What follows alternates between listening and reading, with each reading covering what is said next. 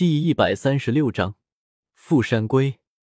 富山龟可不像之前那几个魂兽那样，李胜连攻击都不敢攻击，只敢偷偷摸摸的查看。富山龟那巨大的体型，也的确不负富山之名。原本李胜以为之前所遇见的岩石石精的体型都已经够大得了，没想到那岩石石精和富山龟比起来，差不多只有富山龟的五分之一大。李胜就更不用提了，以他的体型站在富山龟身边，就相当于人类和虫蚁一般。这只富山龟还处于少年期，他们这一种族成长的十分缓慢，直到十万年才能成年，到那时候。它才真正的处于无敌的状态。魔豹熊是两万三千年魂兽，爆弹果树是两万六千年魂兽，岩石石精则是三万年魂兽。富山龟虽然是最厉害的，但它的年限却只有两万五千年而已。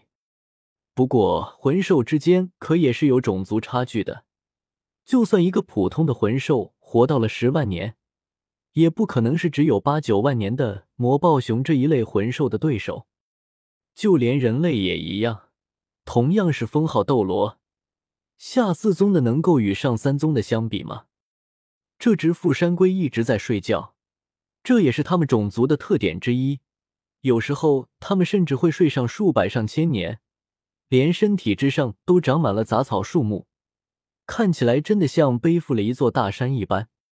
不过，这只富山龟却没有这样，它的身体上还是蛮干净的。这可能是因为它的体型还不够大的原因。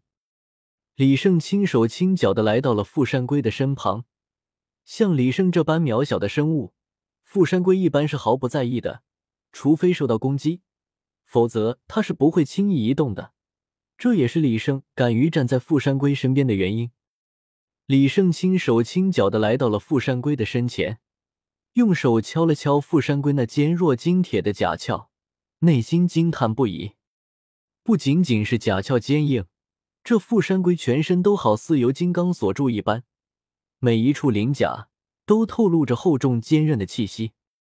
李胜选择了一块鳞甲，手臂上骨刺伸出，抵在甲片上，用力的向前戳刺，直到用出了大半的力气，这才将骨刺刺进去一些。这对于富山龟来说，根本就算不上攻击。也就没有注意到李胜。李胜拔出了骨刺，眼睛凑过去看了看，发现竟然还没有穿透他身上的一小片鳞甲。虽然李胜没有变身，不是处于最强的状态，但是他的力量也是不可小觑的。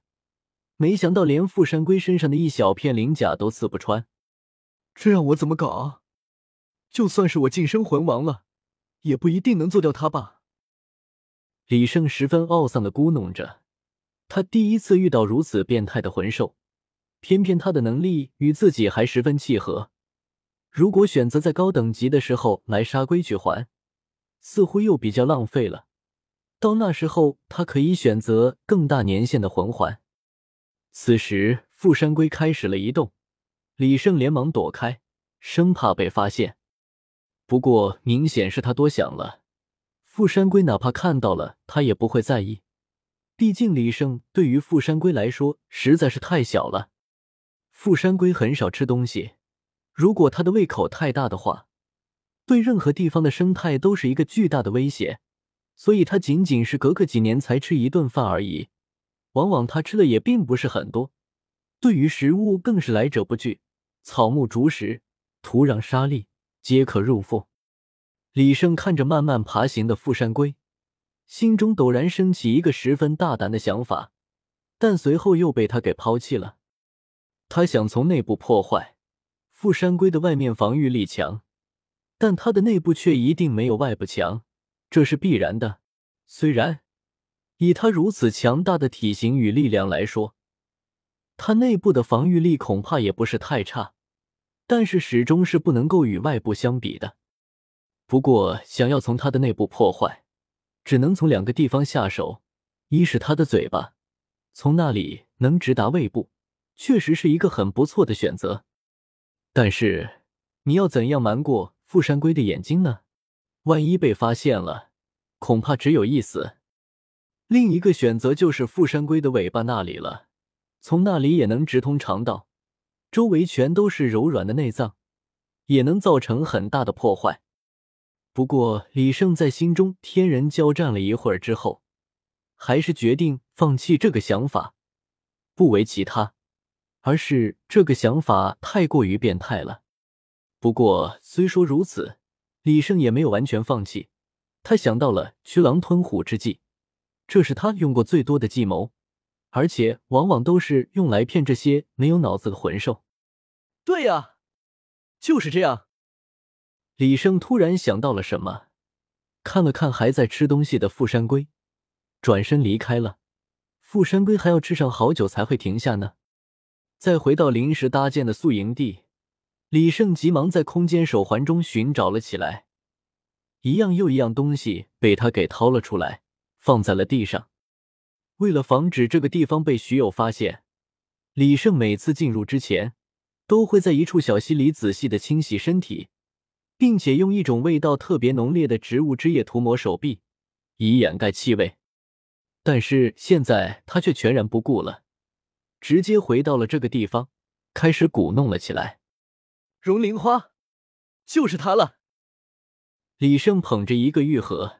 眼里的兴奋怎么都止不住，这是在独孤博的药园里采摘的，是李胜感觉到十分稀奇，让唐三帮助他储存的。有了它，或许我的设想就能成功了。荣灵花的能力十分的鸡肋，它的作用就是将体内所有的魂力融为一体，不管是不是属于你的魂力，但是它只管融合，却根本不管匹配不匹配，贸然使用。只能落得个悲惨死去的下场。